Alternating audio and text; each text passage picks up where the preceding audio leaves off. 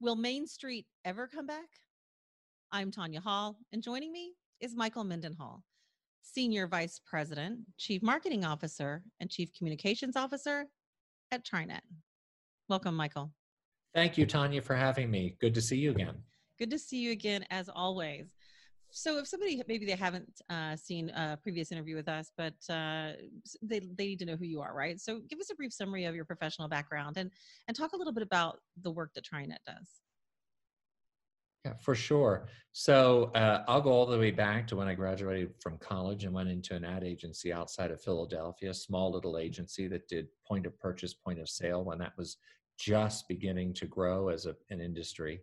And from there, got recruited into uh, the Walt Disney Company, Walt Disney World, in advertising. Um, and literally was only there nine months and was shipped over to Paris. Uh, was supposed to be a short term uh, assignment, which became four years later and opened Euro Disney, now Disneyland Paris. From there, I was brought back in and ran all of our strategic alliances with American Express, Delta, General Motors um, for Walt Disney World. And then was brought over to Burbank to become um, a vice president in the Walt Disney Studios, which is all of our feature film work. Uh, from there, I grew into position of being president of the studio, which was television, uh, certainly music, and feature film, but also was assigned multiple projects. One being the integration of ABC Cap Cities into the company, and reinventing and relaunching Wonderful World of Disney on Sunday nights, which was quite fun to do and from there um, began to develop even some of our musical artists. We launched lyric street records. I have to say i helped discover rascal flatts if you know about country music. Found them uh, in christian rock and they uh, moved over into country and uh, have been really good friends and and then was brought back to go into parks and resorts uh, to head up all of marketing sales and entertainment. So that was the parades fireworks spectaculars and shows. And was asked to go over and open hong kong disneyland uh, which i did. A lot of great stories there and working with the central government of beijing and the hong kong uh, regional government. And was brought back to launch uh, the 50th uh, anniversary of disneyland and we celebrated that around the world at all of our parks and resorts. And from there, got recruited by Mark Hurd to come up to HP to help reinvent HP, and uh, was the chief marketing officer, chief communication officer there. Um, and that was a wonderful uh, almost four years uh, under Mark Hurd. And then uh, left and and started to get into the fun sort of you know startup world with a lot of entrepreneurs uh, got into some companies that did incredibly well, some not so well, but some we sold, and and got to know a, a lot of people within the venture world uh, and within the boards of those companies, and um, moved me through several companies with great success uh, to where I landed at TriNet, which is an HR solutions provider. Uh, what that company actually does is provide solutions for 18,000 companies, hopefully more, um, in small, medium sized businesses. Um, and we provide really outsource all of their HR. So we do everything from onboarding to payroll to taxes to uh, compliance, which is very important right now, as you can imagine, um, as well as retirement benefit programs and healthcare. Now, what's interesting about the construct is that we become the employer of record. So we co employ the employees um, and aggregate them up to over 320,000 employees. Uh, so we're probably one of the largest uh, employers in the US and in all different verticals. So from technology to healthcare to life sciences to Main Street.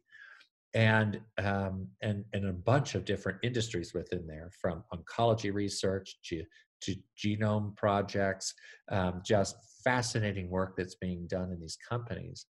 And we support them and our idea is to help them grow. Um, Beyond Meat is a current customer. Um, and they were just small and they grew with us and they're doing very very well we took them into an ipo uh, and we're still with them today um, and so we we help build cultures and build an employee base um, that people want to work for these companies and um, and grow and innovate. And I, I, I, should say that what's so important, and this is why it's so important today more than ever, when you think about the importance of small, medium sized businesses, 46% of all scientists and engineers sit in SMBs. SMBs produce 16 times more patents than enterprise companies. This is where like innovation is happening and where the American dream is happening.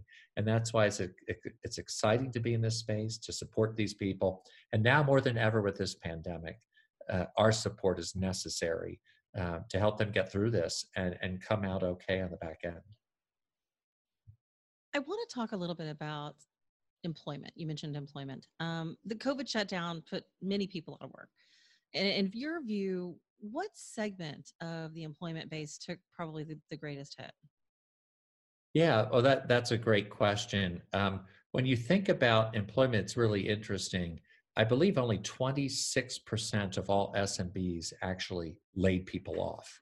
Uh, and then there were some that furloughed, and we actually encouraged some of the furloughs.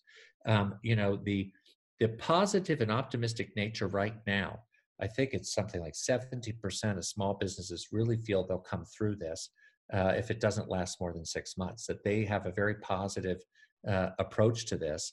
And many of them were actually redeploying their resources. So they were cutting back on their pay, they, they were um, reducing work hours. Um, and they were actually taking that capital and redeploying it into their employees, but into the future. So capital investments in technologies like this and telepresence. So you see this shift happening. So there weren't so many. I mean, it it it, it wasn't catastrophic to the small medium sized businesses. It was, however, to certain sectors uh, where they employ uh, low income wage earners, which is what we have seen has been the highest impact, which should be concerning actually for all of us. Um, some of that and a good deal of that being in Main Street.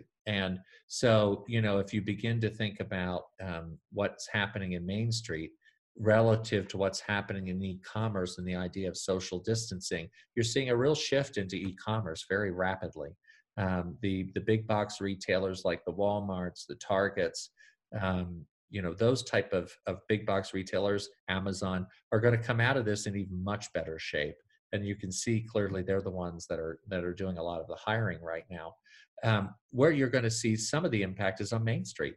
These are the the mom and pop shops, the the people that you see, you know, uh, along Main Street, um, really struggling at this point um, because, again, you know, you have social distancing. A lot of that is foot traffic, you know, that goes into Main Street, whether it's restaurants or small retail. And so, you know, the biggest concern is, you know, as you think about the communities you live in, the culture within your community, uh, those mom and pop shops, those main street shops become important to that culture. And so, you know, one of the things, and you you've seen this in the press as well, is support your local community and your local retail and your local main street retailers. Uh, I think it's so important that you do that um, uh, to to keep these uh, companies um, alive and well um, and and and allowing them to have the cash and liquidity to sustain themselves through this becomes important because you're going to see massive shifts right now into e-commerce and i think that's going to be you know a thing of the future. Um, it was here but i think it's accelerated and i think if you want to think about your community i think it's really important um, that you go and you you support those those little individual stores shops retail uh, that you see on main street and I want to talk about that. Um, as Main Street comes back to life, are those employees going to be able to continue their old careers or are they going to have to pivot into new fields? Well, I, th- I think all of that behavior has shifted. If you've been in any of the communities, um, you know, most recently that have started to open up, you know, um, there's social distancing, there's masks, there's certainly a lot of, um, you know, the antiseptic solutions. Um, they're they're uh, they've rearranged the restaurants. I'll give you an example of rearranged their tables.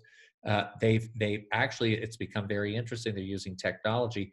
Most of those restaurants have a QR code when you come in and you hit the QR code and it pulls up the menu of the restaurant. So there's no paper. There's no someone else handed you know handled this a menu and now you're handing it to someone else so they're adapting and you know ad- adapting and being flexible is really important so i think you're going to see shifts in how people operate shifts in the amount of people that come into a store certain stores they'll have one way patterns as, as you see certainly in traffic where you go a certain way so you don't interact or interface with people as you're going down an aisle. So I think you're go- you're going to see a lot of changes in how retail is done in Main Street.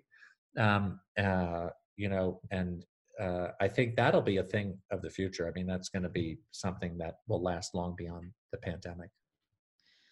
Certainly, there's a lot of information that uh, you can share about you know what businesses are going to need to do and how main street is going to change uh, you, you, know michael if somebody wants to, to find out more about that maybe they've got some questions for you or maybe they want to learn how you won the top honor stevie award how can they do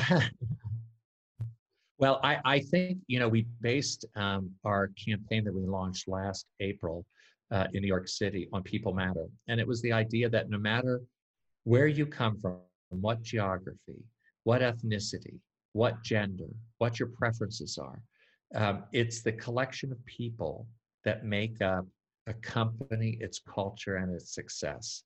And I think we we struck a chord long before the pandemic on what really matters. And it was really about not just looking as HR as like human capital, but looking at the individuals and the people um, and and showcasing them in an authentic way. And that we need to appreciate that um, and and that's where you really do feel the American dream, in my opinion. And and I think we struck that chord. I think at the right time, um, and and that's probably what generated um, the Stevie Award. So thank you. Absolutely, that's a huge honor. Very recent. Um, but where you can go for more information, we if you go to trinet.com, you'll see at the top a, a COVID page link, and on there we have all the updates because as you can imagine with the legislation that's coming through, uh, the loans, you know, cash and liquidity being very important right now. Um, all these different things um, relative to going back to work are, are, all on that page. So if you go to trinet.com and you go to the COVID 19 page, uh, we have the most current uh, information on all of that uh, uh, readily available. Michael Mendenhall, Senior Vice President, Chief Marketing Officer, and Chief Communications Officer at TriNet. Thanks again for joining us, Michael.